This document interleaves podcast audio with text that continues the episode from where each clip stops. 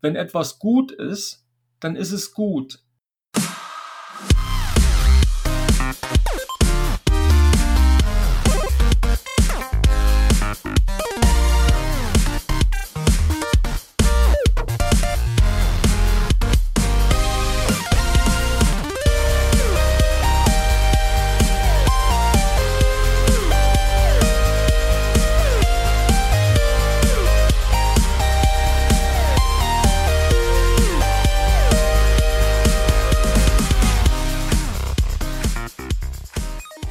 Hey Ben, sag mal, äh, was hörst denn du so für Musik? Äh, boah, das ist eine schwierige Frage. Das ist immer super peinlich, wenn man, wenn man gefragt wird.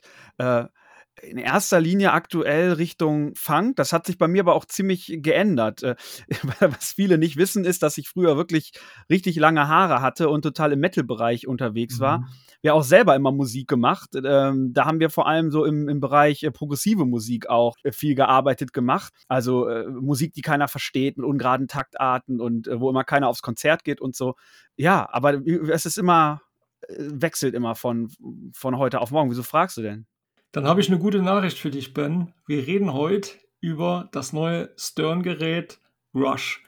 Ein richtiger, rockiger Flipper. Ich glaube, das ist eine Band, die kennen tatsächlich nicht alle. Ganz besonders hier in Europa ist die verhältnismäßig unbekannt. Kennst du Rush? Ich, ich habe davon gehört, aber ich gebe dir recht der Hype, was das neue große Stern-Gerät, gerade jetzt, wo es kaum äh, Flipper gibt, äh, der Hype, der ist äh, relativ ausgeblieben bei uns. Ne? Also natürlich hat man da irgendwie, man konnte ein bisschen was sehen, man kann auch im Forum hier und da was lesen, aber dass die Leute sich jetzt äh, überschlagen äh, und um diesen Flipper reißen, habe ich nicht so mitgekriegt. Mhm. Ja, das ist tatsächlich richtig. Genauso beobachte ich das auch. Äh, das ist eine kanadische Rockband, die tatsächlich auch über 40 Jahre Musik gemacht hat hier bei uns keine Mainstream-Band. Das heißt, äh, es gibt ja wirklich viele, die können nichts mit Rock anfangen, die kennen aber ACDC, die kennen Metallica, ja. die kennen Iron Maiden, zumindest mal vom Namen. Meistens kennt man auch das ein oder andere Lied, wenn nicht unbedingt vom Titel, spätestens wenn es angespielt wird. Und da muss man sagen, da hat es rasch noch etwas schwieriger hier, weil äh, man kann noch nicht mal sagen, hm, die mag ich nicht. Nein, die kenne ich nicht. Ja, da gebe ich dir vollkommen recht. Also, das ist einfach nur, die sind, wie, wie du sagst, sie sind bekannt in, in, vielerlei Ländern und tatsächlich, weil ich ja in diesem Bereich äh, Prog-Rock und so auch unterwegs äh, war und auch immer noch zum Teil bin, die sind mir ein Begriff, aber auch ich äh, bin da nie so völlig eingetaucht. Ich kenne hier und da einen Song, aber es ist jetzt auch nicht so, dass ich die äh, abgöttisch gehört habe, wie andere Bands jetzt in dem äh, Bereich ist auf jeden Fall ein Gerät, was interessant aussieht, ist erstmal vom Thema jetzt, äh, sage ich mal, kein Gerät äh, oder keine Lizenz, wo die Leute hier schon die Tür einrennen, äh, wie bei Star Wars oder wie bei Mandalorian, wo die Leute wirklich sagen direkt, den muss ich haben. Das Gerät ja. konnte noch gar keiner spielen und es gibt schon extrem viele Vorbestellungen. Aber auch da muss man ja ganz offen ähm, einige Geräte ansprechen, wie den Metallica, wie den Iron Maiden, die von vielen Leuten sehr gemocht werden, obwohl sie nichts mit der Musik anfangen können. Mhm. Ja, es ist natürlich auch einfach ein großer Vorteil, der sich dann herausstellt, wenn man so ein Gerät äh, wirklich mal spielt und auch äh, länger stehen hat. Einfach dadurch, in diesem Fall sind es äh, 16 Songs, die mit dem Gerät äh, mhm. kommen. Äh, das ist einfach so eine Abwechslung, äh, dass es natürlich auch einfach äh, ja, von der Musik her nicht langweilig wird. Das ist einfach ein Riesenvorteil von Musikflippern. Und wenn das Ganze dann irgendwie noch thematisch zusammengehalten wird, dann hat man einfach äh, eine Kiste, die halt viel Abwechslung auch bietet ne, und sich langfristig auch behaupten kann. Ja, und man muss sogar bei Rush ganz klar sagen, dass 16 Titel nicht zu vergleichen sind wie bei Aerosmith 16 Titel, Mhm. weil es gibt einige Titel, äh, die sind weit über zehn Minuten lang und die haben extrem viele Rhythmus- und Tempowechsel. Das heißt, mhm. ähm, auch solche Lieder haben die in dem Flipper implementiert. Und äh, das ist, wenn man diese Spielzeit zusammenrechnet, wirklich Wahnsinn.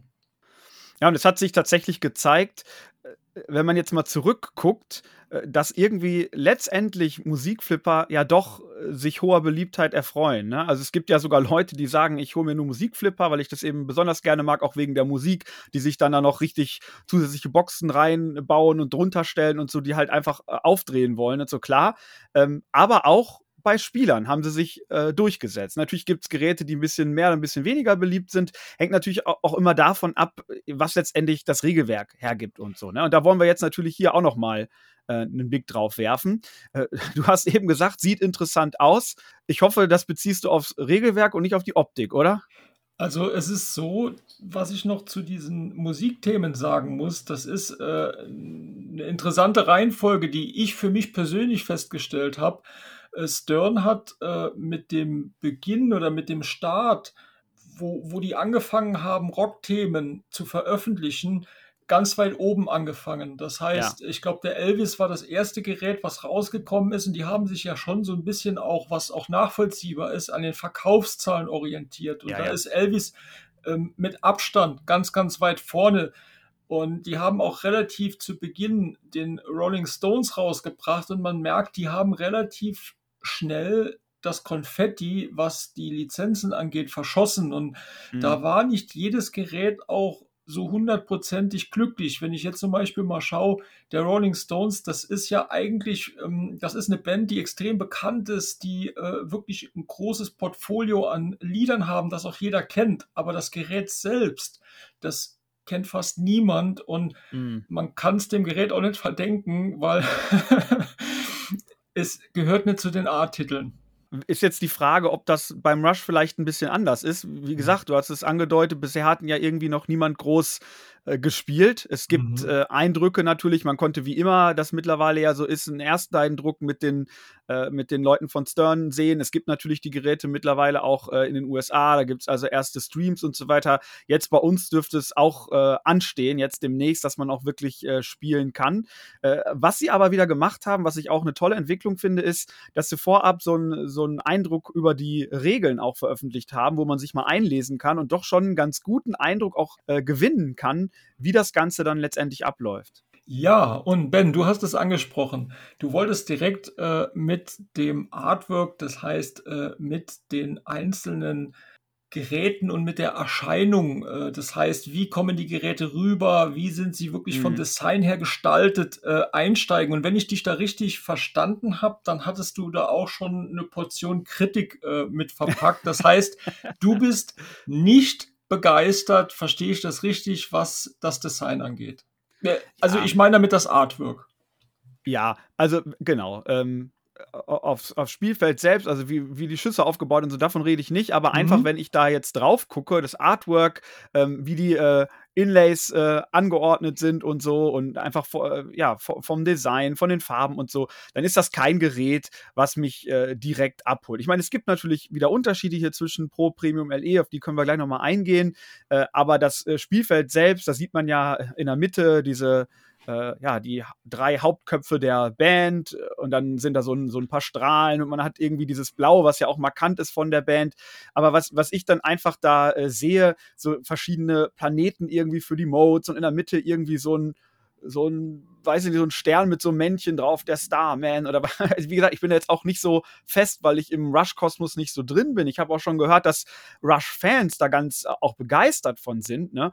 Ich sehe auch ein paar Sachen, die mir gut gefallen, wie so eine coole Eule, die vor allem ja beim Pro auch äh, beim äh, Backglas ist und so mhm. und Hoot Again, kleines Wortspiel. Also irgendwie schon ganz nett und farbenfroh, aber einfach auch so vom, vom Zeichenstil, wenn ich da jetzt mal nah rangehe und mir diese drei Köpfe angucke, dann äh, ist das einfach für mich ein Riesenunterschied zu einem, äh, einem Gerät vom Zombie Yeti oder so, wo ich irgendwie gleich denke, boah, ist das knallig, habe ich richtig Bock drauf, da finde ich so viele Details. Das ist für mich hier eher so, so zusammengesetzt. Ne? Da sehe ich die Köpfe, da sehe ich ein paar Planeten, ein paar Strahlen und dies. Das ist nichts, was mich äh, besonders begeistert. Mhm.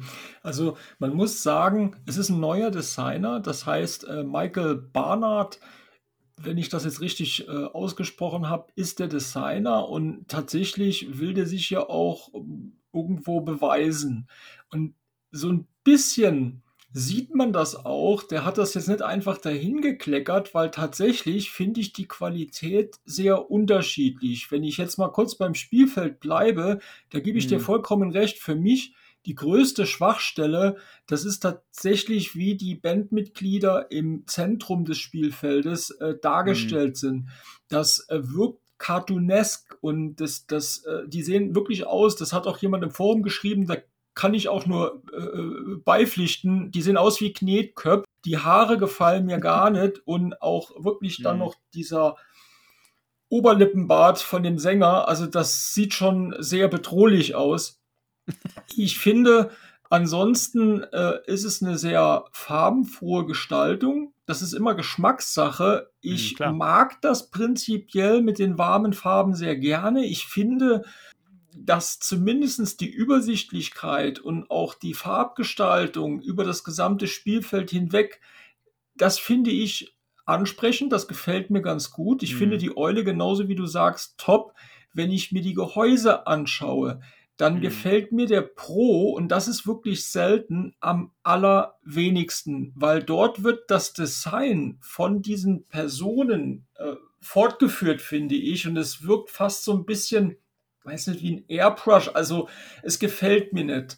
Mhm. Wenn ich mir jetzt äh, hingegen den LE angucke, und da bricht er ein bisschen mit dem ganzen Design, ähm, da ist so ein Steampunk-Look, den finde ich richtig gut. Also wenn er das am LE wirklich so stringent durchgezogen hätte, dass äh, das Gehäuse, ähm, also das Design vom Gehäuse sich auf das Spielfeld übertragen würde, dann wird der mir auch vom Spielfeld her richtig gut gefallen, weil ich finde, der sieht klasse aus und man sieht jetzt auch die ersten äh, Bilder und Videos, ähm, wo in den USA die ersten Kunden ihre Geräte bekommen haben und er sieht in echt als LE-Version noch besser aus als auf diesen Bildern allgemein so dieses äh, Steampunk, Zahnräder, Zeitreise-Ding, das ist irgendwie auch meins. Das Backglas finde ich persönlich vielleicht gar nicht so stark. Das mag ich beim Pro eigentlich ganz mhm. gerne.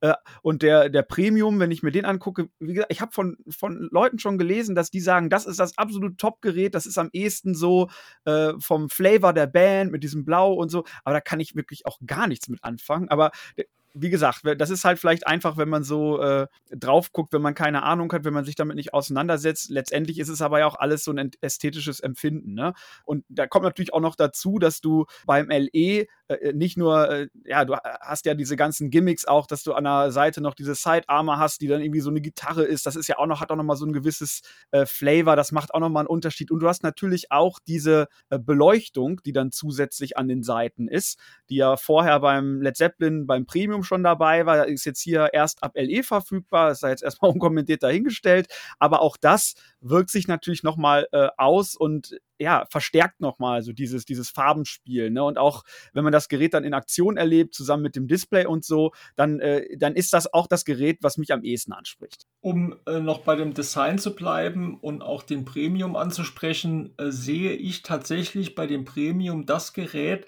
was am meisten äh, vom Gehäuse diesen Retro-Charme einfängt. Und mhm. Ich finde das gar nicht so hässlich. Also mir gefällt es eigentlich ganz gut. Auch hier wurde im Forum öfters der Vergleich gezogen, Doctor Who. Das stimmt, der Schriftzug äh, tatsächlich im Zentrum, im Mittelpunkt, der sich etwas heraushebt. Ich finde das Ganze hier noch etwas räumlicher dargestellt. Mir gefällt es eigentlich ganz gut.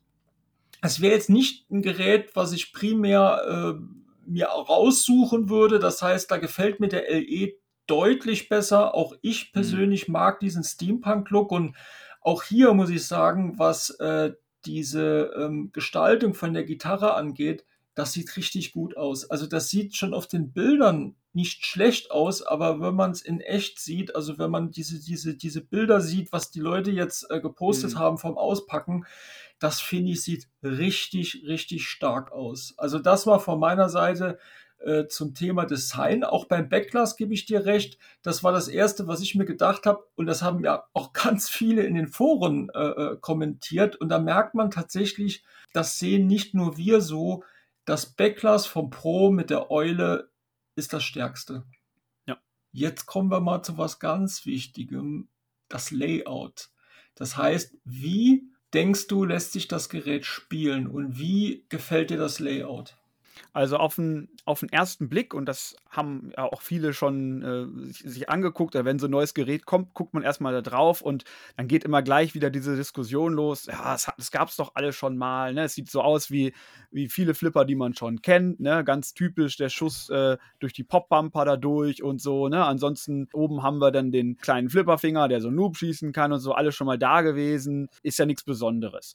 So, ähm, ich würde schon sagen, auf den ersten Blick gibt es Geräte, die erstmal spannender sind, zum Beispiel, wofür jetzt auch äh, aktuell der Godzilla ganz viel äh, gelobt wird, ist, dass man da sofort Schüsse sieht, die irgendwie ganz innovativ sind, ne? wo, wo der Ball plötzlich nochmal ganz andere Wege einschlagen kann. Das sehe ich hier nicht. Aber auf der anderen Seite finde ich diese Diskussion auch immer ein bisschen müßig, weil man kann halt nur so und so viele äh, Sachen auch anstellen mit so einem Playfield und gewisse Sachen, die sich bewährt haben, äh, die, äh, ja, die kann man natürlich auch wiederverwenden und letztendlich muss man so ein Gerät spielen und wird dann feststellen, dass sich das äh, einfach auch ganz anders anfühlt. Ne? Wenn man bestimmte Gerä äh, ja, Elemente äh, kombiniert, äh, und, und, zusammenstellt und minimal vielleicht variiert, dass es plötzlich schon ein ganz anderes Spielgefühl äh, rauskommt. Und letztendlich geht es ja darum, sind die Schüsse äh, flüssig oder bleibt der Ball irgendwo mal hängen? Was sind so die Sachen, die man bisher beobachten konnte? Und ich gebe dabei auch nochmal zu bedenken, das äh, wurde hier ja vor allem auch thematisiert in Podcasts und Co., dass es äh, gar nicht unbedingt nur John Borg ist, äh, der hier immer wieder sein gleiches Layout abspult, sondern dass in diesem Fall ja wirklich auch die Band Rush selber sehr involviert war und zum Beispiel sich gerade diesen Bumper-Schuss auch sehr gewünscht haben. Von Anfang an gesagt haben, boah, das ist der Hammer, genau dieses Ding wollen wir haben. Ne? Also, äh, das heißt, ich, ich würde das Ganze in diesem Fall hier auch mal aus einem anderen Blickwinkel betrachten wollen, dass das wirklich ein Gerät ist, wo auch, ja, Wünsche der Band eingeflossen sind, die hatten da einen ne großen Einfluss drauf, äh, glaube ich. Und äh, dann ist es ja vielleicht auch irgendwie dadurch alleine schon nochmal interessanter, dass man äh, sagen kann, das ist nicht nur ein Playfield-Designer, sondern es ist auch die Band und zusammen hat sich das ergeben und das ist Rush. Und das finde ich auf den ersten Blick erstmal sehr, sehr spannend. Mein Eindruck ist tatsächlich, und da, da, da wirst du mir beipflichten, und da vielleicht mache ich mich damit jetzt auch gleich wieder unbeliebt, aber damit habe ich kein Problem.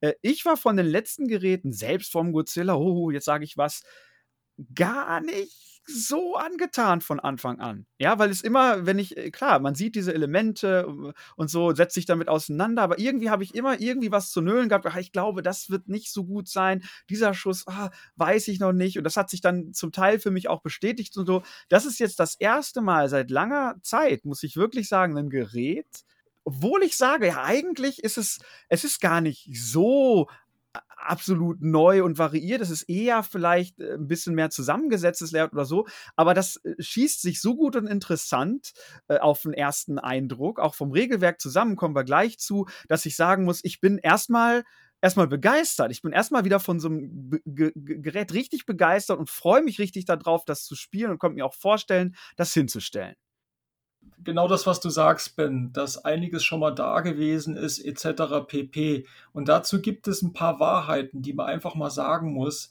äh, bezogen auf den Designer von diesem Gerät, vom Rush, der Borg. Äh, der hat ja beispielsweise den Metallica gemacht und ein paar Jahre später den Guardians of the Galaxy. Und da muss man tatsächlich sagen, dass die vom Layout sehr, sehr ähnlich sind. Also fast schon gleich. Aber trotz alledem vom Spielgefühl gänzlich unterschiedlich sind. Das heißt, äh, Plastikrampen, Metallrampen, es sind kleine Veränderungen und dann auch das Thema, das macht auch unglaublich viel aus. Auch das Regelwerk mhm. ist natürlich komplett unterschiedlich. Und da muss man zum ersten Mal sagen, dass schon kleine Veränderungen einen extrem großen Unterschied machen. Dann ist es so, dass das Rad nicht neu erfunden wird. Wenn etwas gut ist, dann ist es gut. Das heißt, äh, wenn ich das, äh, wenn ich viele bekannte Dinge miteinander kombiniere, dann kann da auch was sehr Gutes rauskommen. Und es gibt Geräte, und ich möchte jetzt auch gar nicht über andere Geräte wie den Godzilla oder sonst was reden. Der Elvin, der hat ein Händchen, der hat sehr innovative ähm, Layouts und äh, die Kugelläufe sind auch gänzlich ungewohnt, neu. Das fühlt sich anders an. Aber man muss auch da ganz klar sagen, Ähm, wenn ich jetzt zum Beispiel ein Gerät hole wie ein Stranger Things, der auch oft, äh, äh wir hatten den hier auch besprochen, als Tech for Mars 2.0 äh, äh, benannt wird, dann ist es trotzdem ein Gerät, das unheimlich viel Spaß macht und wo schon diese kleinen Änderungen sehr viel ausmachen. Und äh, daher finde ich das immer schrecklich, wenn dann geguckt wird, der ist genau wie der X-Men, äh, langweilig, warum macht Stern nicht irgendwas Neues? Und da ist es tatsächlich so, wenn man sich das Gerät mal genau anguckt, dann hat der sehr viel Neues. Der hat wohl Dinge, die man wiedererkennt, wie beispielsweise im oberen Bereich äh, vom X-Men oder es gibt auch andere Elemente, die, die kann ich wieder, da kann ich andere Geräte suchen. Der Schuss links äh, durch die Bumper, das hat man alles schon mal gesehen. Aber in dieser Kombination und vor allem mit diesen beiden Scoops, äh, also wirklich vorne einer und dann rechts einer angeordnet, ist es schon ein interessantes Spielfeld und ich glaube, das bietet einige Möglichkeiten. Also ich sehe dieses Layout für mich persönlich, ich habe ihn selber noch nicht gespielt, alles unter Vorbehalt, derzeit als eins der besseren.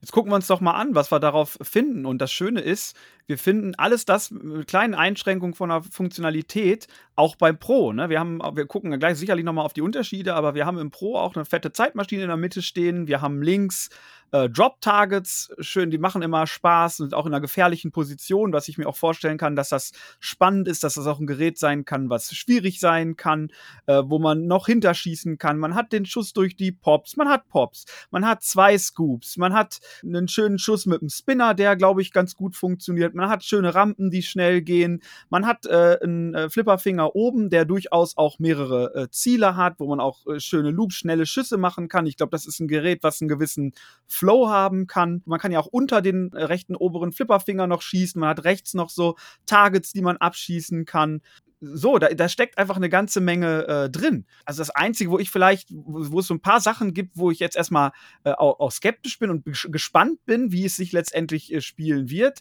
äh, ist, ist zum Beispiel dieser eine Schuss links von der Zeitmaschine. Das ist ja beim Pro so ein Dead-End-Schuss, wo man einfach so gegenschießt, da kommt die Kuh zurück. Auf dem ähm, Premium LE ist das ja eine Rampe, die zurückführt sicher.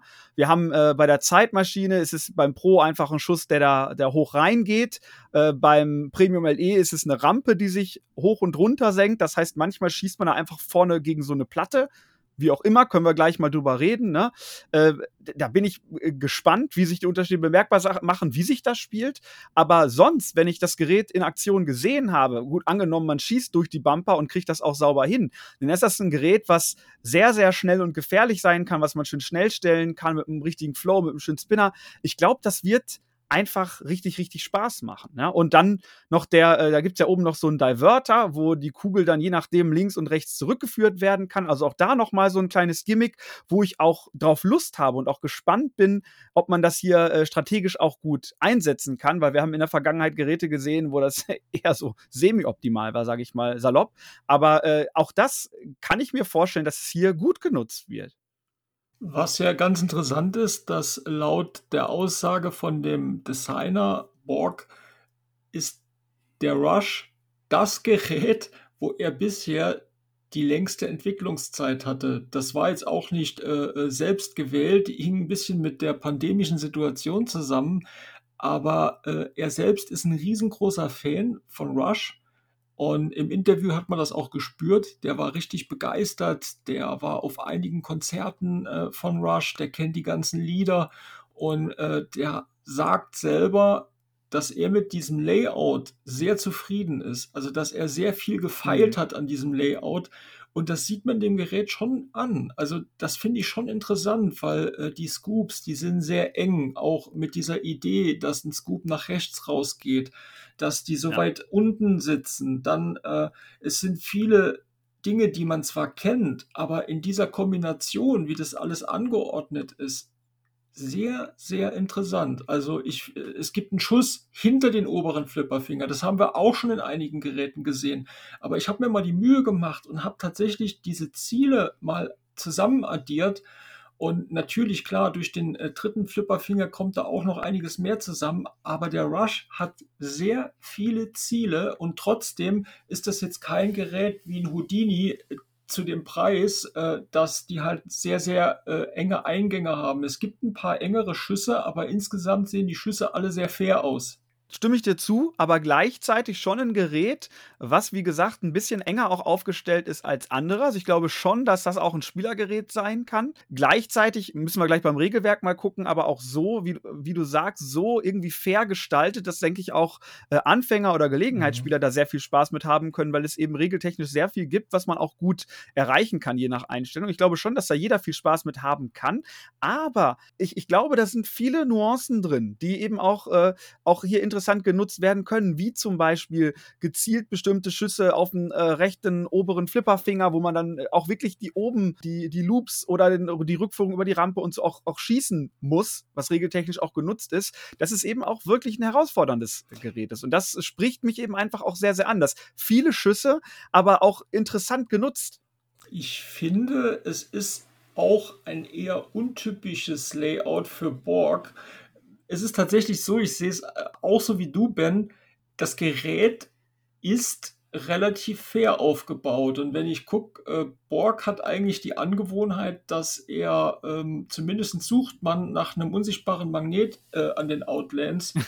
Und ja. äh, das ist in dem Fall, und das wurde jetzt auch schon von einigen berichtet, bei dem Rush nicht der Fall. Dann ist es auch so, dass er oft sehr fiese Schüsse, oft Bechtoys einbaut, das sehe ich bei dem Gerät jetzt hier auch noch nicht so. Was vielleicht noch ganz interessant ist, das hattest du eben auch kurz angesprochen, dass die äh, Band Rush sich mit eingebracht hat. Das hat man ja auch schon bei dem Veröffentlichungstrailer gesehen.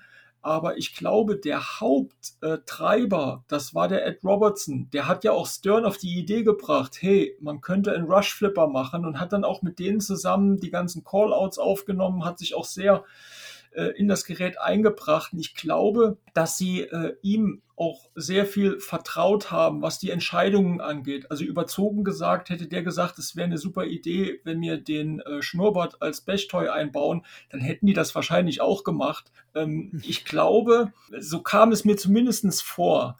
Flipper ist für die Band eher ein Fremdkörper insgesamt die, das Merchandising ihrer, äh, ihrer Marke Rush, äh, die müssen wohl noch nicht so viele Produkte auf den Markt gebracht haben oder lizenziert haben. Also da waren ja auch einige Fans überrascht, dass sie das überhaupt gemacht haben. Und ich glaube, da ist der Ed Robertson äh, oder der hat da einen sehr großen Anteil dran, was ja gut ist. Das ist ein totaler Flipper-Nerd, ein totaler Fan und der ist total begeistert von der Musik und er hat gesagt, hier guck doch mal, das wäre doch was, die haben doch ganz gute Verkäufe und äh, Stern hat's mitgemacht.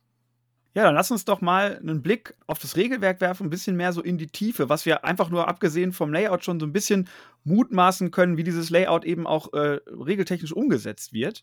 Und äh, das ist das, was mich letztendlich wirklich dann gewonnen hat. Vorher habe ich gedacht, ja, es sieht echt gut aus, ich bin gespannt. So ein paar Sachen ich bin nicht ganz so sicher, weil man es natürlich auch nur vom, vom Eindruck auch gar nicht immer so unbedingt so sehen kann.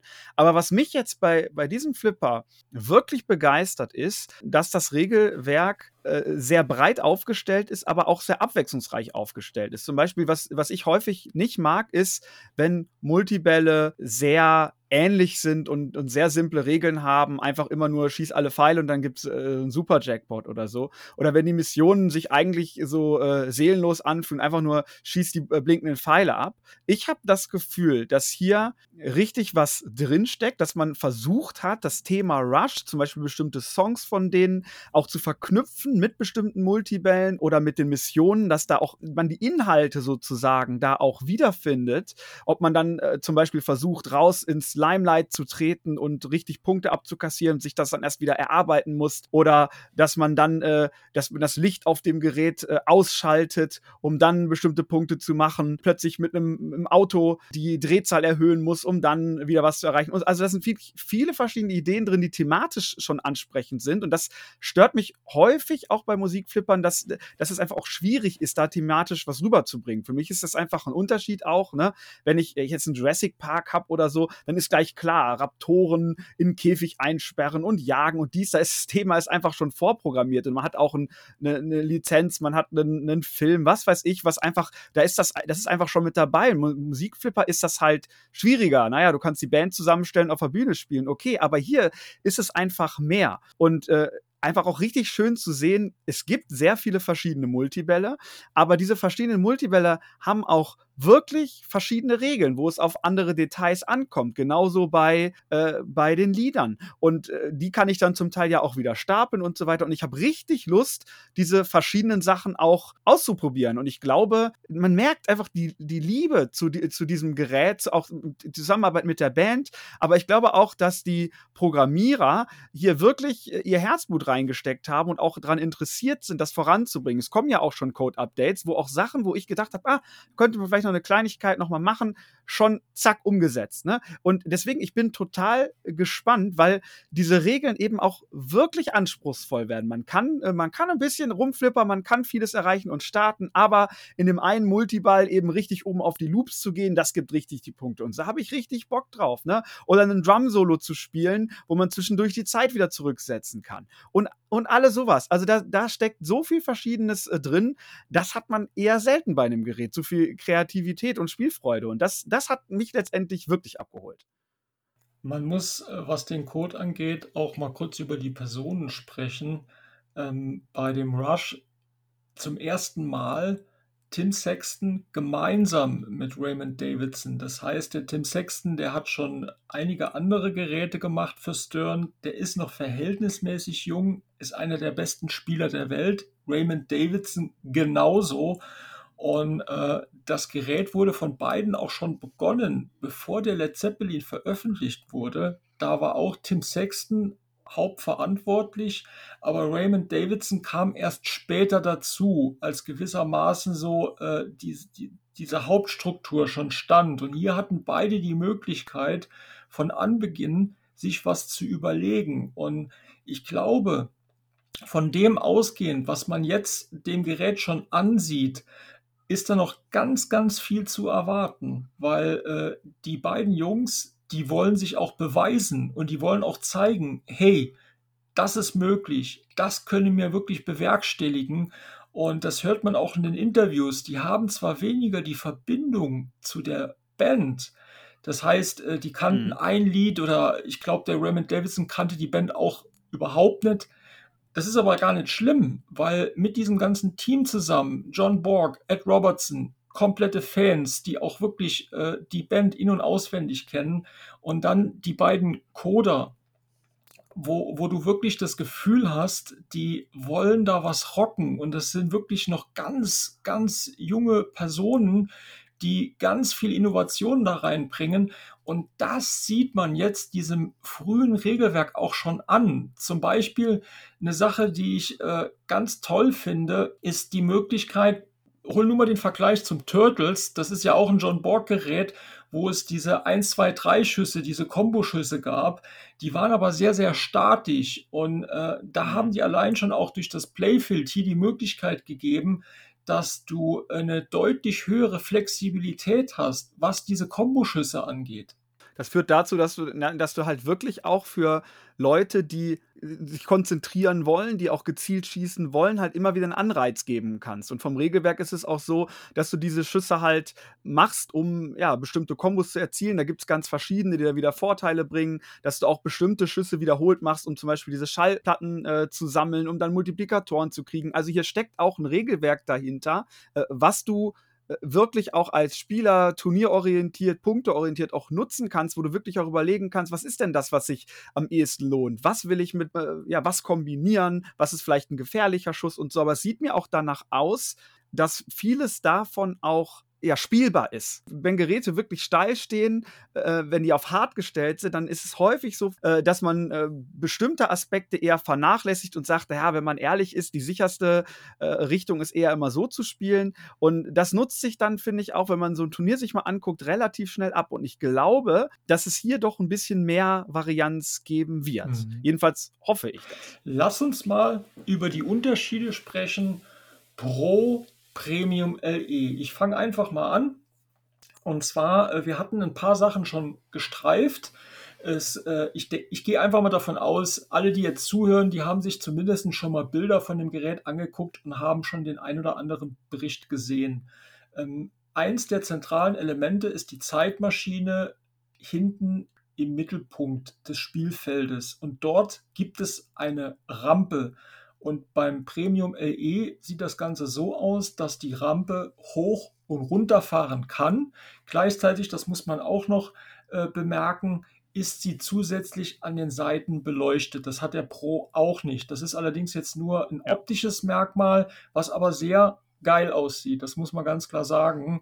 Ähm, das heißt, die Rampe hat gewissermaßen einen Dead-End-Schuss. Das ist auch kein Target, da waren wir auch erstmal überrascht, sondern es ist, wenn die Rampe unten ist, eine Metallplatte, die ich anspiele. Das heißt, äh, die Kugel wird wieder zurück katapultiert ich gehe davon aus, es wird relativ viel Energie rausgenommen. Also beim Target würde sie wahrscheinlich deutlich schneller zurückkommen.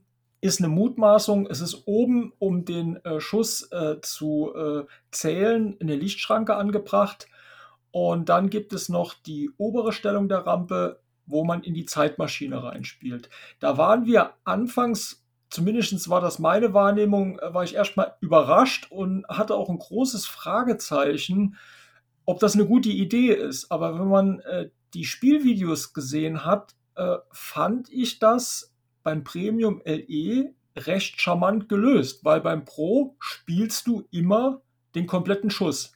Das heißt, du schießt immer durch die Zeitmaschine durch und äh, erst wenn dieser Schuss aktiviert ist, die Zeitmaschine, fährt die Rampe hoch beim Premium LE und dann fühlt sich das auch, finde ich zumindest, nochmal ganz anders an. Und nicht nur das, äh, das ist zum Beispiel eine Sache, die, da habe ich überhaupt nicht mit gerechnet. Und das wäre vielleicht auch etwas, was man vom Code noch ein bisschen verändern könnte.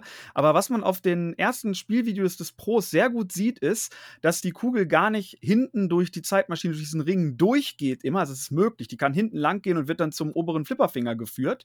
Äh, das passiert in gewissen Situationen, aber eben auch nicht immer. Das heißt, beim Pro schießt man immer da hoch in diese Zeitmaschine. Dann hält der Ball da irgendwie kurz und äh, ja, doppelt dann irgendwie wieder so da raus. Und das finde ich ganz befremdlich.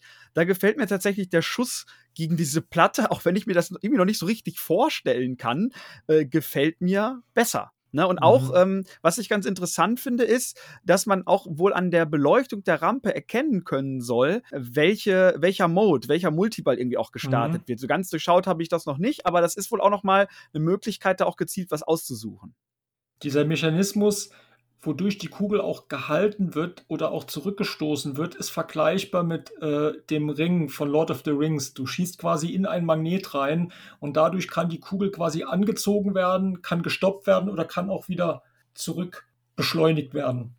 Ein anderes äh, Element, was ich äh, sehr spannend finde, also wo ich wirklich gespannt bin, wie es sich nachher spielt, ich kann es schwer einschätzen, ist links von der Zeitmaschine angesprochen schon dieser Dead-End-Schuss auf dem Pro. Äh, man spielt eben da rein gegen so ein Target, die Kugel wird also entsprechend relativ zügig auch um die Ecke zurückkommen. Möglicherweise kann, habe ich jetzt ein bisschen Sorge, auch irgendwie ziemlich Richtung Mitte des Spielfeldes, könnte irgendwie gefährlich sein.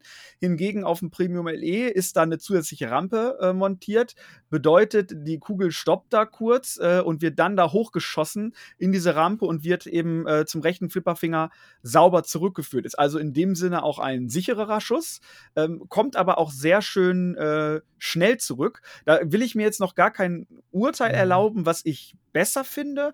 Äh, ich glaube, ich habe jetzt auch nicht das Gefühl, dass jetzt irgendwie der Pro oder der Premium da in einem riesen Nachteil ist. Grundsätzlich mag ich ja auch, wenn Geräte eher gefährlich sind, also eine, Rück, äh, eine sichere Rückführung zum Flipperfinger, finde ich persönlich erstmal gar nicht so gut. Aber bei diesem Gerät muss ich sagen, das geht relativ äh, flott und ich kann mir äh, gut vorstellen, dass das tatsächlich Spaß macht es spricht ja auch die Sprache der Combo-Shots. Das heißt, äh, man sieht bei dem Schuss die 1 und die 3.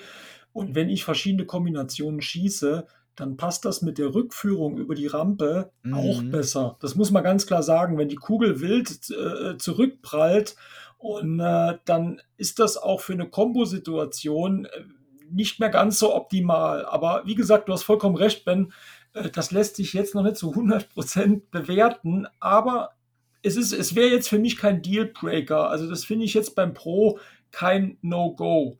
Nee. Ähm, Das nächste Merkmal, wo es einen Unterschied gibt, das ist äh, links unten bei den drei Drop Targets. Hinten dran befindet sich äh, bei dem Pro ein Target, ein ganz einfaches Target und äh, bei der Premium LE-Variante kann man dort eine Kugel locken, die man dann noch anspielen kann. Ja, und auch da finde ich es schwierig, das zu beurteilen, weil grundsätzlich wieder Target, schwieriger, gefährlicher Schuss. Äh, ich, mhm. ich glaube, von der Regel wird es so gelöst sein, dass du eben diese Drop-Targets abschießt und wenn du das oft genug, also sammelst da irgendwie Instrumente, die auch so eine Art Multiplikator sind, sowas in die Richtung. Und wenn du das eben frei gemacht hast, kannst du da hinten auch einen Multiball starten. Das heißt, dieses Target startet den Multiball, das geht dann eben auch sehr, sehr flott. Aber ich stelle mir das auch spannend vor, wenn da eine Kugel noch gehalten wird und du dann zum Beispiel wieder noch so eine Art äh, Countdown hast, Hurry Up, wo du versuchst, vielleicht diese Kugel nochmal zu befreien oder andere Schüsse vorher zu machen. Ich, ich denke schon, dass das eine Bereicherung ist. Und mir hat das auch in den äh, Spielvideos bisher gut gefallen. Das scheint ein relativ schwieriger Schuss äh, auch zu sein. Ich glaube, dass das Spaß macht, unter Zeitdruck, wenn man sowas natürlich mag, auch irgendwie auf diese Kugel zu schießen und ihr einzulocken und so. Also hab, muss ich unbedingt auch testen. Ich freue mich sehr drauf. Spontan vom Gefühl her äh, also ich, ich glaube wieder nicht, dass da jetzt der Pro einen riesen Nachteil hat, wirklich nicht. Aber ich glaube schon, dass das eine Sache ist, die beim Premium LE durchaus wieder Spaß machen kann. Da sehe ich ein ganz klares äh, Plus für den Premium LE. Also vom Gefühl her, glaube ich, ist das eine deutliche Aufwertung vom Spielspaß beim Premium LE. Hingegen das nächste Merkmal ist eins der Merkmale, wo ich mir recht unsicher bin, vor allem deshalb, weil jetzt schon einige äh, Probleme oder nicht ganz zufrieden sind mit ihrem LE, die den bisher ausgepackt haben. Und zwar rede ich von den beiden Scoops. Das heißt, einer, der nach unten zeigt und einer nach rechts. Und da gibt es das Problem, dass wenn rechts die Kugel ausgeworfen wird, ich weiß nicht, ob du das gesehen hast, Ben, dann ohne dass überhaupt der obere Flipperfinger bewegt wird, prallt die Kugel an dem Flipperfinger ab und äh, geht immer wieder in den Scoop zurück. Ich könnte mir vorstellen, dass das eine reine Einstellungssache ist, dass da vielleicht die äh, Spulenstärke reduziert werden muss, dass die Kugel nicht mit so viel Kraft ausgegeben wird oder die Spielfeldneigung ist nicht ausreichend eingestellt. Ich habe keine Ahnung. Von der Idee her finde ich das ziemlich cool und es ist wohl so, dass der Unterschied zwischen Premium LE und Pro ist, dass man die Kugel wohl, wenn man sie recht reinschießt, nach unten weitergeben kann. So habe ich es zumindest verstanden.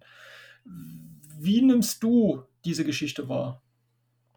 Also, wenn ich es richtig verstanden habe, also erstmal der Unterschied ist eben einfach, beim, beim Pro kannst du die, die Kugel kann eben nur vorne rausgeschossen mhm. werden. Einfach die Möglichkeit, dass die Kugel auch zur Seite rauskommen kann, möglicherweise sogar irgendwie gleichzeitig, klingt erstmal, finde ich, spannend. Ich weiß nicht, ob es sogar so gedacht ist, dass man von da direkt einen Schuss mit dem Flipperfinger machen kann. Das wäre ziemlich cool. Ich weiß nicht, wie zuverlässig sowas funktionieren kann. Ich denke auch, Einstellungssache. Ich denke nicht, dass das so designt ist, dass, dass das nachher gar nicht funktioniert. Das mhm. wäre ja so offensichtlich dämlich. Das, das glaube ich wirklich nicht. Ja, aber ich, es ist offensichtlich dämlich, dass äh, Stern ähm, bei der Auslieferung, weil das, das, das ist ja ein ganz, weißt du, was ich meine? Das ist ja, ja, ja wirklich klar. jetzt ein Fehlermerkmal, das auch äh, schon bei denen im Haus auffallen muss und dass man sich da keine Gedanken macht und dass da einige mhm. berichten, äh, hier, das läuft jetzt nicht so rund. Aber okay, ich wollte ja. dich nicht unterbrechen. Nee, nee, du hast, du hast natürlich recht, das sollte so nicht sein. Aber ich, ich man muss da auch, äh, man kann das sicherlich, äh, alleine die Ausspuckstärke da umzustellen, das wird, wird keine große Sache sein. Aber auch dann ist trotzdem die Frage, wo spuckt er den denn dann hin? Da irgendwo Richtung Outline ist der Ball weg oder keine Ahnung. Aber ich, ich sehe, ich finde es erstmal spannend, weil ich mir nicht so richtig vorstellen kann, was damit ist. Ich finde es sowieso auch spannend, dass der Ball im Prinzip Prinzip von oben da, wenn man den Flipperfinger hochhält, den oberen, dass der da so reinrutschen kann. Aber das ist, könnte ja auch einfach schnell sein, dass wenn jetzt so ein, so ein Multiball-Start ist oder dass die Bälle da gleichzeitig rausgespuckt werden, so ein bisschen Chaos und so. Ich finde es schon cool. Ich, weil, ich kann wirklich nicht einschätzen, ob man das nachher braucht. Mein Gefühl ist nicht. Aber es ist halt schon irgendwie wieder nochmal ein besonderes Merkmal, was es nochmal irgendwie spannend und besonders macht und wo ich glaube, wenn Leute jetzt äh, das Gerät sehen, äh, spielen, mit allen diesen Sachen gleichzeitig auch sagen, boah, das ist, das ist schon irgendwie cool. Es ist schon auch ein deutlicher Unterschied, der eben auch vom, vom Spielgefühl, vom Regelwerk möglicherweise eben auch einen Unterschied macht. es ist so, ich glaube, die äh, Auswurfstärke, die muss schon so stark sein, dass man die Möglichkeit hat, weil das ist ja so ein bisschen der Gag an der Sache, mit dem oberen Flipperfinger die Kugel zu erwischen und äh, da auch einen Treffer äh, beispielsweise in die linke Rampe äh, zu erzielen. Oder das könnte ich mir auch vorstellen, dass ich den rechten Flipperfinger anhebe und es geht dann tatsächlich nochmal in diesen Schuss hinter den Flipperfinger. Es ist definitiv interessant, aber es lässt sich ganz schwer einschätzen. Zum einen, wie funktioniert das Ganze prinzipiell und zum anderen, wie viel ähm, Aufwertung habe ich durch den zusätzlichen Mechanismus, bedeutet Auswurf, rechter Scoop beim Premium LE plus zusätzlich Umleitung der Kugel vom rechten Scoop nach unten. Mhm. Ja, sch schwierig einzuschätzen. Letztendlich ist ja auch immer die Frage, was ist sozusagen die Intention der, der Autoren, der Designer hier? Äh, ich glaube, man kann das so, du könntest das sogar so einstellen, dass diese Kugel da auf diese Rush-Targets rechts gespuckt wird, was auch ganz cool ist. Und ich glaube, von da würden die auch nicht direkt in die Mitte springen. Also äh, so, oder ich glaube, man wird das so einstellen können, dass die Kugel nicht direkt weg ist. Äh, aber wie gesagt, ich brenne darauf, das auszuprobieren. Ich kann es mir momentan einfach nicht so richtig äh, vorstellen. Aber auch einfach, einfach eine spannende Sache. Eine mhm. Sache, die jetzt noch sehr markant ist, mhm. ist beim äh, Premium LE, dass wir links so eine Uhr haben, äh, mhm. nachempfunden eben, genau, wie so eine Bassdrum eben vom Schlagzeug, äh, die hier äh, rein optisch ist, muss man an dieser Stelle sagen, aber sehr äh, detailliert optisch ist, mit äh, zusätzlichen Lampen drin beleuchtet werden können, mit einem Zeiger, der da lang gehen kann. Der, das ist natürlich auch äh, mit dem Code noch beliebig anpassbar, also wirklich viele Sachen noch anzeigen kann, wie zum Beispiel einen Countdown, der runterläuft, bestimmte Ziele, die man erreicht hat und so weiter. Und das ist natürlich dann auch einfach wieder visuell durchaus nochmal eine richtige Aufwertung. Also finde ich wirklich eine coole Sache. Ich, ich, sehe jetzt, wie gesagt, keinen Mehrwert. Man braucht das nicht. Der, ich der, glaube auch, dass der Pro in Anführungsstrichen voll genug ist. So, aber das ist schon so ein Ding, wo ich denke, das ist echt cool und das passt natürlich auch so zur, zur Band. Du hast die Pop-Bumper, die so die Schlagzeugtrommeln sind, aber du hast eben auch diese fette Bass, die auch gleichzeitig eine Uhr ist. Also mich spricht es schon an. Also anfangs, als ich diese Uhr oder Trommel gesehen habe, äh, habe ich gedacht, okay, das ist jetzt ein Gimmick, das braucht man nicht. Dazu muss man zum einen sagen, so ein bisschen wollen die ja auch Tribut zollen, dieser Drummer, der ja inzwischen schon verstorben ist, was der Grund mit ist, warum die Band nicht mehr aktiv ist, äh, gehört wohl zu den besten Drummern aller Zeiten. Ich glaube, der ist auf dieser ewigen Liste auf Platz 4 und äh, diese Trommel, die die da eingebaut haben, wenn man die mal wirklich in den Gameplay-Videos sieht und jetzt vor allem, äh, wo ich die ersten Auspackbilder und Videos gesehen habe, die sieht auch noch viel besser aus mhm. als auf den Bildern. Und ich finde, die ist richtig groß. Und genau das, was du sagst, Ben, die hat richtig Funktionen. Das heißt, äh, die hat zwar nur einen Zeiger, aber ähm, die kann einen Timer darstellen du kannst, das sind ja nochmal unterschiedliche Symbole, diese äh, Uhrzeiten. Da gibt es wirklich unbegrenzt Möglichkeiten. Je nachdem, wie der Code das anspricht, kannst du das in die Modes integrieren. Du kannst daraus einen Mode machen. Finde ich richtig klasse gemacht, das Teil.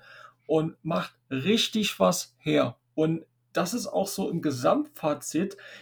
Der Pro hat wirklich viel und äh, man hat auch das Gefühl, dass man jetzt nicht irgendwas hergibt beim Pro, wo man sagt, oh, um Gottes Willen, das muss aber drin sein.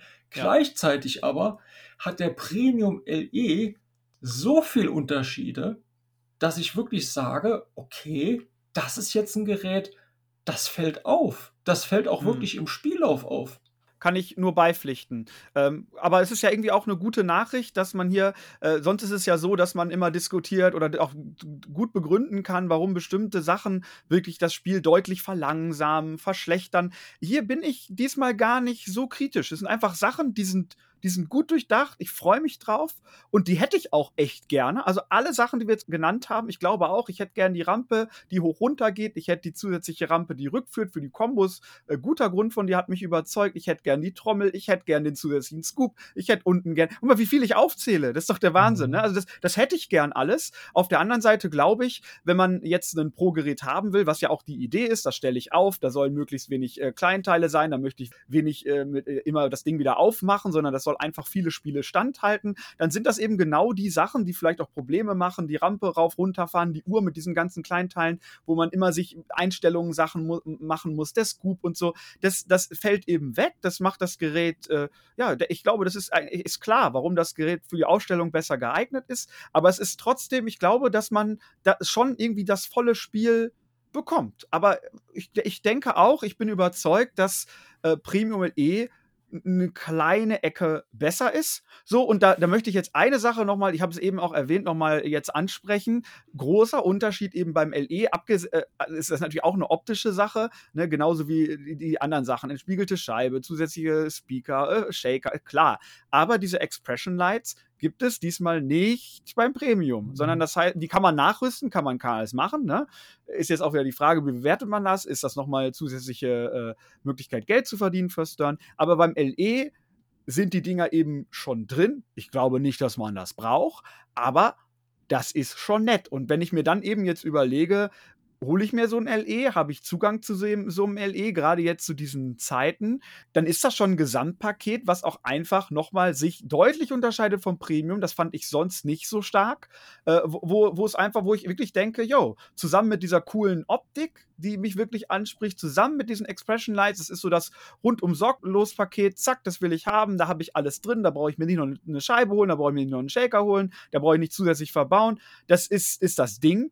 Äh, bin ich erstmal überzeugt.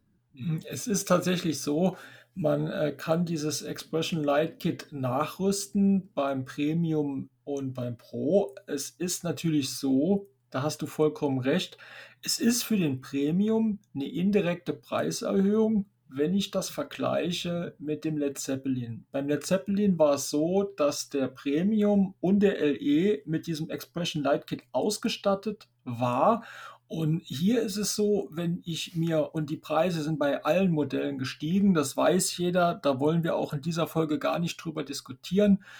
Beim Premium lege ich dann nochmal die, ich weiß nicht, 800 Euro oder was ich für, das, äh, äh, äh für dieses Kit hinlegen muss, auf den Tisch. Und es ist ein absolutes Must-Have. Jeder, der den Led Zeppelin gespielt hat, mit diesem Expression Light Kit, der kann das bestätigen. Es ist wirklich gut programmiert. Es passt super ins Spielgeschehen ein. Und nach dem, was ich in den Videos gesehen habe bisher, ist es beim Rush auch ein absolutes Must-Have, was das Spielgefühl unglaublich aufwertet und was eine ganz tolle Atmosphäre schafft. Und an dieser Stelle sei es nochmal betont, ich meine, wir reden uns den Mund fusselig, aber wir stehen ja vom Code immer noch am Anfang, auch wenn vielleicht schon, ich glaube, da ist, man kann das direkt so spielen und hat ziemlich viel Freude, aber man darf einfach nicht vergessen, da sind noch so viele Callouts. Diesmal die Band hat sich ja sogar eingebracht, hat Callouts aufgenommen und so. Da ist ja der große Teil noch gar nicht verarbeitet. Ne? Genauso über, über 800 Callouts. Über ja, halt, 800 halt Callouts. Das muss man sich erstmal vor Augen führen. Und das hat der Ed Robertson auch gesagt, weil es ja anfangs Kritiken gab. Er hat gesagt, Leute, ihr habt noch nicht mal einen kleinen Teil gehört, was da überhaupt noch drin vorkommt. Die müssen da so viel Gags eingebaut haben. Da muss so viel auf der Metaebene auch wirklich äh, äh, Fanservice gemacht worden sein. Ich glaube, da steckt ganz viel Liebe zum Detail drin und da ist ganz viel Abwechslung auch drin. Ja, und ich glaube, das Gerät selbst so, wie es jetzt schon kommt, ich glaube, man kann schon echt sehr zufrieden sein, dass sie wirklich nach einem sehr gut programmierten äh, Ding aus. Also man kauft da nicht irgendwie äh, was, was, wo man jetzt spekulieren muss und hoffentlich wird das gut. Nein, man weiß bei den Programmierern und wie es jetzt schon ist, dass das ein gutes Ding ist. Aber die Möglichkeiten nach oben sind da und ich glaube, die werden da auch genutzt. Häufig ist es so bei Geräten, naja, aber im Ernst wann wurde es denn wirklich mal gemacht, dass noch der Code so viel verändert hat? Die Grundstruktur war da und die Grundstruktur ist auch hier da und sie ist auch im Regelwerk niedergeschrieben. Aber so dieses optische mit den Expression Lights, mit den Modes, mit der ja, einfach die Lightshow allgemein, mit der Uhr, da geht noch so viel und die Feinjustierung. Ich meine, das sind knallharte Turnierspieler die werden das so feintunen, dass auch die Strategien ausgewogen sind, dass man nicht immer nur in die Mitte schießt, weil so könnte man ja auch sagen, schießt die Mitte für Modes, du schießt die Mitte für Multiball. Das wird so nicht sein, sondern die werden das so ausbalancieren, äh, dass, da, dass das Spaß macht und dass das eben auch äh, für äh, anspruchsvolle Spieler, Turnierspieler, so, die, die auch Herausforderungen haben wollen, die das Ding schwerstellen, dass das da auch geeignet ist. Und, äh, und das finde ich hier so besonders gut, einfach, das will ich abschließend nochmal äh, sagen. Ähm, ich glaube, das ist ein Gerät, was sehr viel bietet, was breit aufgestellt ist. Das heißt, es, es gibt nicht einen Weg, den ich immer mache, wo ich was Bestimmtes tun muss, um erstmal einen Kampf zu starten oder so. Nein, ich kann auf die Drop-Targets spielen, erstmal Multiplikatoren aufbauen. Ich kann relativ schnell immer nur auf die Mitte schießen, um einen Multiball zu starten. Ich kann aber vorher auch einen Mode vorbereiten. Ich kann aber auch über die rechte Rampe einen Multiball starten. Ich kann auch über die Dropswings einen Multiball starten. Ich kann äh, auch äh, über die, die Pops was vorbereiten, Schlagzeug-Solo dies. Und die werden das so balancieren, dass das alles interessant ist. Ich kann die Kombos spielen, ich kann Sachen langfristig vorbereiten, dann habe ich dieses Risk-Reward-System. Ich kann aber auch, wenn ich einfach Bock auf ein Abenteuer habe und ich will das Gerät ein bisschen äh, leichter stellen, ich mache die Posts ein bisschen runter, ich will äh, richtig die Musik hören, ich will Songs richtig lange ausspielen und ich will äh, in die Tiefe spielen, dann hat das Gerät äh, viele verschiedene Modes in die Tiefe. Ich habe verschiedene Wizard-Modes, die ganz spannend äh, bestimmt werden, da bin ich von überzeugt. Aber alleine schon, äh, dass ein, eine Voraussetzung für einen Wizard-Mode ist, alle Multibälle einmal gespielt zu haben. Das ist halt was, was auch Bock macht, vor allem dann, wenn alle Multibälle halt auch thematisch spannend sind, unterschiedliche Regeln haben. Das ist doch erstmal ein cooles Ziel, auch als Spieler. Ne, häufig ist es so, dass ich denke, naja, wenn ich das Gerät richtig schwer stelle, dann habe ich ein paar Sachen, die sehe ich immer am Anfang, die sind relativ linear, das nutzt sich ab. Die schwierigeren Sachen, wenn ich die Posts ganz oben habe, äh, keinen Ball-Safe, keine Extrabälle, komplett steil, dann werde ich die einfach nicht sehen. Hier hingegen, ähm, äh, das sind Sachen, die auch einfach Spaß machen. Ich will die verschiedenen Multibälle auch alle spielen. Das ist ein Ziel, wo ich mich auch freue, darauf hinzuarbeiten und so. Das ist einfach, also ich, ich glaube einfach, dass es den, dieser Spagat hier ganz besonders gut äh, glückt, äh, jeden Spielertypen irgendwie auch anzusprechen. Ich stelle mir gerade die Gesichter vor, die sich diesen Podcast anhören und denken, wer hat denn hier Ben und Chris ins Ohr gepfiffen, dass die dieses Gerät so abfeiern mit einer Band, die kein Schwein kennt, mit einem Sänger, der eine recht hohe Stimme hat, mit äh, manchen Titeln, die komplett unmelodisch daherkommen. Aber Leute, schreibt dieses Thema, schreibt dieses Gerät auf keinen Fall ab. Zum einen war ich überrascht und ich habe mit Rush auch nichts am Hut. Ich mag Rockmusik, ich mag Metallica, ich finde den ACDC stark, ich finde sogar den Iron Maiden von der Musik her super. Aber als ich Rush gehört habe, da habe ich erstmal gedacht, okay, hör dir doch mal was an von denen. Und dann äh, bin ich auf YouTube gegangen, habe mir auf Spotify einige Sachen angehört und ich hatte wirklich meine Probleme. Und ich glaube, so ist es euch auch gegangen. Man hat sich einige Titel angehört und hat gedacht, das gefällt mir nicht. Da komme ich nicht rein. Mhm. Jetzt ist es aber so, wenn man sich den Flipper anguckt und wenn man sich mal die Videos anschaut, und das wird, glaube ich, noch gegenwärtiger, wenn man selber dran spielt, die haben das verdammt gut implementiert. Und mhm. ich habe im Spiel gesehen, der kommt richtig rockig rüber. Die Drum-Solos, das, wie das eingespielt ist, der fetzt. Also das ist ein Gerät mit äh, den ganzen Möglichkeiten, die der Ben auch jetzt in der Tiefe nochmal angesprochen hat, was das Regelwerk hergeben kann, was es jetzt schon hergibt und auch es lässt ja andeuten, wo es hinführen wird. Ähm, plus diese ganzen Gimmicks, die die verbaut haben, mit dem kompletten Layout, wie der sich spielen lässt. Und ich sage es nochmal, mit dieser Musik, die hier gänzlich unbekannt ist, wird das ein Gerät sein, was voraussichtlich, was vielleicht und unter Umständen nach hinten raus ich will nicht sagen, ein Riesen-Hit wird, aber deutlich beliebter wird, als er jetzt zu Beginn ist. Weil zu Beginn kann man erstmal nur das bewerten, was man kennt und die Lizenz kennt halt niemand hier.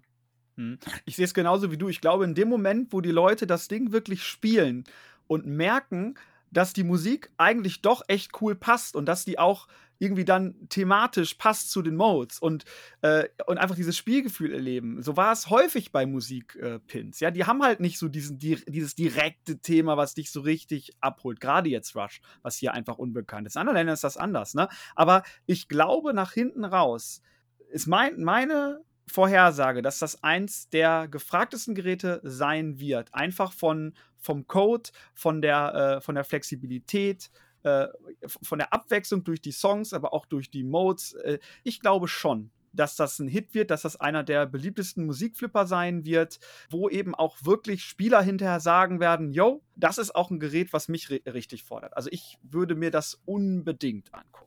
Ja, wenn ich jetzt mal nur einen Vergleich ziehe und wir wollen jetzt auch gar nicht über andere Geräte reden, aber äh, ganz kurz nur der Aerosmith, was der gleiche Designer ist, John Borg, was ein Gerät ist, beziehungsweise was erstmal eine Band ist, die deutlich bekannter ist, die deutlich mehr Albenverkäufe haben und trotzdem wirkt das Gerät im Vergleich relativ seelenlos, weil man merkt, er ist nicht mit so viel Liebe ähm, implementiert. Die Band, die hat da auch nicht so viel reingesteckt. Da gibt es bei Weitem auch nicht diese, diese Call-outs. Äh, da gibt es einen anderen Sprecher. Die Band selber äh, hat nicht alles eingesprochen. Der Code ist sehr oberflächlich. Das ist auch eine ganz große Schwäche. Der ist vom Layout mhm. gar nicht schlecht, der Aerosmith. Und um da wieder auf den Rush zurückzukommen, man muss sich das nochmal vor Augen führen. Die haben unglaublich viele Callouts. Es gibt, glaube ich, ich weiß nicht, was der gesagt hat, zwölf oder 15 verschiedene Möglichkeiten, nur wie der Jackpot sagt. Äh, das, das sind so tolle Sachen und das wird man einfach, gerade wenn man Gerät zu Hause stehen hat, das wird man einfach merken, das wird man einfach zu schätzen wissen, dass mhm. ich ein mhm. Gerät habe, das eine unglaublich hohe Bandbreite hat. Und es gibt einige Geräte, die haben acht Lieder. Der hat das Doppelte, der hat 16 ja. Lieder. Und Leute, da sind Lieder dabei, die haben 15, 16 Minuten. Die wird man nicht immer hören bis hinten hin, aber man hat diese, diese Bandbreite. Und äh, dann ist ja auch noch sehr gut abgemischt. Und wir machen hier überhaupt keine Werbung für das Gerät. Es ist einfach unsere Wahrnehmung, weil wir haben uns auch gegenseitig nochmal abgeglichen. Wir waren am Anfang sehr, sehr kritisch, äh, als auch das Thema gekommen ist. Mit Sicherheit ähm, würde es andere Themen geben mit diesem tollen Layout, mit diesem tollen Regelwerk, die bekannter sind, die würden von vornherein genau wie ein Keith Elvin Gerät durch die Decke gehen.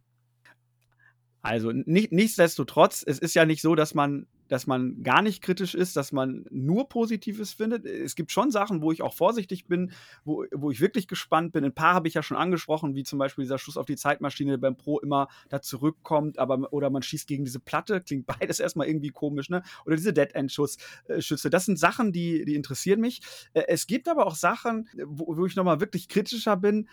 Eine wesentliche ist eben dieser äh, Diverter hinten, der, wenn man da hochschießt, irgendwie die Kugel dann umlenkt, was was aufgefallen ist und zwar nicht nur einmal ist, dass der die Kugel ziemlich abgebremst hat. Es wurde dann gesagt, ja, das ist eine Einstellungssache und so weiter. Aber ehrlich gesagt, ich habe es jetzt schon bei mehreren Geräten gesehen. Jetzt ist die Frage, wie entscheidend ist das letztendlich? Ich glaube nicht, dass die Kugel jetzt so verlangsamt wird, dass es da, äh, dass man, dass man gleich Langeweile kriegt und, und denkt, boah, was ist das denn für ein Schnarchgerät? Aber wäre halt schon cool, wenn die äh, Kugel da richtig schön durchballern würde. Die wird deutlich verlangsamt. Also das habe ich auch ja. gesehen. Ich glaube auch nicht, dass du das konstruktionstechnisch so einfach lösen kannst. Diese Energie, hm. die wird einfach rausgenommen. Ja. Das ist einfach so eine Befürchtung, die ich, das ist aber jetzt, das ist eine Mutmaßung, das ist eine Angst, die ich einfach immer habe, die, die dann passiert, wenn ein Flipper sehr viel in die Breite geht, was ich mir ja eigentlich wünsche, weil wenn ein Gerät schwer steht, komme ich nicht so viel in die Tiefe, ich komme aber in die Breite, ich kann viele verschiedene Sachen machen und erleben, das finde ich großartig, aber die Gefahr ist, und es gab viele Flipper, wo das so ist, dass das Ganze so eine Art Beliebigkeit bekommt. Das ist einfach, äh, wenn ich, wenn ich zu viele Sachen habe, die alle irgendwie was auslösen, möglicherweise alle einen Mode oder auch noch einen Multiball auslösen, wie hier die, die Pops, die rechte Rampe, die Mitte, aber auch die Drop-Targets hinten Multiball auslösen und, und so weiter, ne? Dann ist es so, solange ich die Kugel eine gewisse Zeit im Spiel halte und irgendwo einen Rumpflicker irgendwas mache, dass ich auch immer irgendwas auslöse. Ich meine, das macht ja auch Spaß, das soll ja auch, sage ich mal, Einsteiger irgendwie belohnen. Das wird zu einem gewissen Teil auch so sein. Aber äh, ich mag das halt auch, wenn, wenn man schon irgendwie etwas gewiss auch gezielt machen muss. Jetzt kann man immer sagen, ja gut, du kannst ja in eine Einstellung gehen und einfach sagen, äh, du musst dann statt 30 150 Pop-Bumper äh, machen. Ja, aber dann wird es halt auch einfach nur äh, Holzhacken wieder und es geht, wird ewig äh, lange und so. Das ist auch, finde ich, keine Lösung. Ne? Also ich, es muss irgendwie schon einen gewissen Fokus haben und, und da bin ich mir einfach noch nicht so sicher. Gleichzeitig kombiniert dann mit der, mit der Idee, dass man natürlich sagt, ja, das muss auch alles ausgeglichen sein, wenn man einen schnellen Multiball starten kann. Der ist ja sogar auch noch sicher, weil man mehrere Bälle hat, äh, dann darf der natürlich nicht so viele Punkte geben. Das heißt, man hat etwas, was relativ lange dauert, wie einen, einen Multiball mit mehreren Kugeln, wo man die Kugeln nicht verliert und so, aber insgesamt lohnt es sich nicht, äh, ne, weil, weil das wäre ja auch einfach zu stark. Dann würden ja alle immer darauf spielen in Turnieren. Also muss es irgendwie ausgeglichen sein. Es muss mehr Punkte geben, wenn man vorher noch einen Mode startet und dies. Und dann das ist eine ganz, ganz schwierige Balance, irgendwie zu sagen, Sachen, die ich mir mhm. gezielt erspiele, die sind auch richtig was wert, die sind richtig spannend, aber es, es bekommt nicht so eine Beliebigkeit und alles gibt irgendwie Punkte, Punkte Salat. Und da bin ich wirklich gespannt, ob es mich abholt oder ob ich denke, na, na ist irgendwie alles, alles gibt Punkte, ja.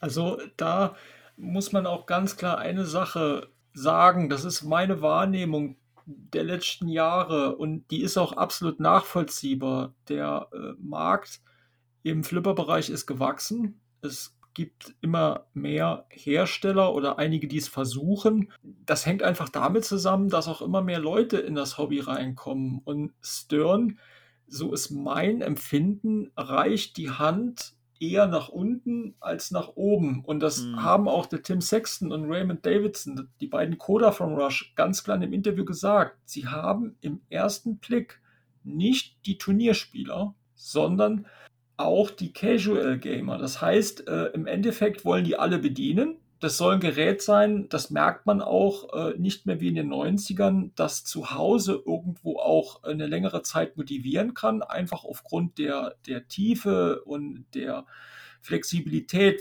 worauf du spielen kannst. Da sind die Geräte auch deutlich mehr ausgelegt als früher.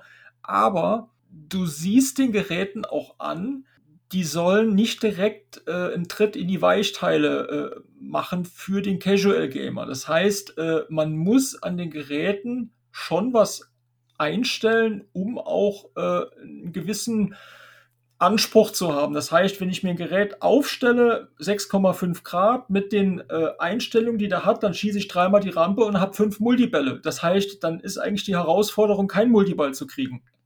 Ja. Und da geht auch der Weg hin und das ist auch nachvollziehbar. Aber, und das ist auch was, da hatten wir auch schon drüber gesprochen, Ben, ähm, dass es ganz wichtig sein wird, äh, Stern oder alle Hersteller, die müssen die Möglichkeit schaffen, nicht nur, dass ich die Bumper auf 150 stelle, sondern dass es in den Einstellungen die Möglichkeit gibt für Spieler, die die Herausforderung suchen, ähm, auch tatsächlich das Gerät in der Schwierigkeit hochzuskalieren, dass es spannend bleibt und nicht nur einfach, äh, jetzt muss ich diesen einen Pop-Bumper tausendmal treffen. Das ist total interessant. Nein, sondern dass die sich auch da ein wenig Gedanken machen. Und da habe ich auch ganz stark die Hoffnung, dass das nicht komplett vernachlässigt wird. Problem, das es derzeit gibt, und das ist ein relativ großes Problem, ich sehe das selber auch als Problem, das sind die äh, Scoop-Protektoren. Ähm, man hat jetzt schon bei den ersten Pro-Geräten äh, sehr schnell festgestellt, dass diese äh, Protektoren dazu neigen, sich zu deformieren. Einige haben die rausgeholt. Das war eine ganz, ganz schlechte Idee, weil äh, das Gerät dann auch an diesen Kanten vom Scoop sehr schnell sehr massive Abspielungen kriegt. Ich könnte mir vorstellen, dass das tatsächlich damit zusammenhängt, dass diese Scoops sehr, sehr eng sind. Ähm, bei den LE-Geräten gab es jetzt ein Update. Das heißt, Stern hat quasi rechts und links nochmal so eine Art Gabeln konstruiert, die diesen, diesen Protektor runterdrücken, dass der sich nicht mehr so hochbiegen kann an den Seiten. Aber es wirkt im ersten Moment so, als wäre dieser Scoop dann nicht mehr ganz so zu erspielen wie vorher. Ich kann es nicht richtig abschätzen. Ähm, ich kann auch derzeit noch gar nicht sehen, ob das tatsächlich jetzt äh, das Ende des Problems ist. Aber mhm. das ist spannend und das muss man definitiv beobachten, weil da muss ich ganz klar sagen, ähm, das sieht sehr, sehr unschön aus mit den Beschädigungen. Mhm. Letztendlich ist dann die Frage, ähm, insbesondere jetzt für die, für die Spieler wirklich, die, denen die Optik nicht ganz so entscheidend ist, die nicht mit den Geräten spekulieren und so, ist das so, dass der Scoop wirklich äh, nachhaltig beschädigt wird, also dass ja. der Eingang sich vergrößert und so, das wäre kritisch. Ja, größer nicht, aber hast du, hast du es gesehen? Wie, ja, wie ja, ja, klar, aber die, man weiß ja einfach nicht, wie es in der Zukunft ist, ne? Also wie, mhm. wie wird das jetzt in zwei Jahren sein? Ist das wirklich so, dass da richtig das Holz reißt und alles, dann, ah, Ne? Aber wenn es, wenn es so ist, dass du wirklich im Prinzip, dass das, äh, das Artwork da so ein bisschen einreißt an der Stelle, das sieht nicht schön aus. Ne? Aber äh, dann ist es spielerisch ja vielleicht nicht so entscheidend. Also wie, wie du sagst, man muss es beobachten. Ne? Mhm. Also tatsächlich, ähm, ich gebe dir recht, jetzt von der reinen Funktionalität gab es bisher noch kein Gerät, wo es da eine Einschränkung gab, aber äh, die Dinger sind schweineteuer. Und äh, wenn man das zu Hause stehen hat, ich glaube, da geht es den meisten so, äh, wenn da tatsächlich so im Durchmesser von 5, 6 Millimeter schon äh, Teile mhm. aus dem Lack rausgerissen werden, das sieht ziemlich beschissen aus. Und da ja, muss man sich Frage. auch wieder die Frage stellen, ähm, was macht Stern? Die, die spielen die Geräte doch wirklich bis zum Anschlag. Das Problem, das müsste denen noch aufgefallen sein. Oder haben die mhm. tatsächlich mhm. gesagt, okay, der Scoop, der wird dann im Nachgang konstruiert? Ja, wie gesagt, wir, wir beobachten das. Ähm, ich bin ja auch ganz gespannt. also es müsste bei uns das Gerät ja jetzt auch wirklich innerhalb der nächsten Wochen äh, verfügbar sein. Es wird bestimmt wieder gestreamt bei KMS oder ähnliches. Aber auch äh, hier bei uns äh, wird da ein Zugang sein äh, und dann werden wir uns sicherlich nochmal melden und unsere ersten Eindrücke auch äh, teilen. Und dann wird sich, wird sich einiges vielleicht auch relativieren von dem, was wir sagen, aber vielleicht wird sich hoffentlich auch vieles davon bestätigen und wir äh, haben ein Gerät, was wir euch hier auch wirklich empfehlen können. Ja, Leute, das soll es äh, sein für heute. Vielen Dank äh, fürs Einschalten. Wir melden uns dann bald zurück. Ähm, äh, ganz zum Schluss, äh, wie immer, ab jetzt, freut euch drauf, äh, bei unserem Podcast nochmal ein kleiner Hinweis äh, darauf, dass man uns ja auch monetär etwas äh, unterstützen kann, was auch schon viele äh, getan haben. Dafür sind wir nach wie vor sehr, sehr dankbar. Jetzt zuletzt äh, geht nochmal ein großer, großer Dank an den äh, Steven raus, äh, der die Möglichkeit genutzt äh, hat, die ich euch nochmal ganz kurz hier äh, vorstellen möchte. Seht es mir bitte nach. Und zwar, äh, wir haben ja eine Mailadresse, wo ihr euch auch einfach mal melden könnt, wo wir ein bisschen äh, quatschen können, austauschen können. Die flipperfreunde at gmail.com könnt ihr auch hier bei den Folgen sehen und das steht überall. Und es gibt die Möglichkeit, bei PayPal sich einzuloggen. Das ist so eine, so eine Online-Zahlmethode, die die meisten wahrscheinlich kennen. Und äh, da kann man dann einfach an diese Mailadresse uns einen kleinen äh, Betrag zukommen lassen. Wenn man das geschickt anstellt, funktioniert das Ganze völlig legal, äh, ohne Steuern. Das heißt, das Geld kommt direkt so bei uns an und äh, wird bei uns für äh, Ausrüstung, Fahrten und so weiter äh, verwendet und ist einfach eine kleine Wertschätzung und äh, ihr habt natürlich äh, unser Versprechen, dass wir uns daran nicht bereichern, sondern dass das Ganze dem äh, Podcast äh, zugutekommt. Dafür äh, vorab nochmal ganz, ganz äh, vielen Dank. Ja, und dann soll es das sein. Macht es gut. Macht es gut. Bis dahin. ciao. ciao.